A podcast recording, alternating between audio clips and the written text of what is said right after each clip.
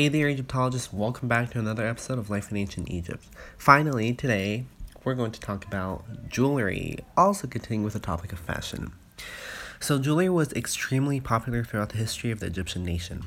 Tombs have always shown that the queens of Egypt were almost always buried with a multitude of jewelry to be used in the afterlife. Basically, what we know is that all classes in Egyptian society wore jewelry. A popular type of jewelry was the amulet, believed to protect the wearer. Amulets were often made in the form of sacred symbols, like the Eye of Horus or the Ankh.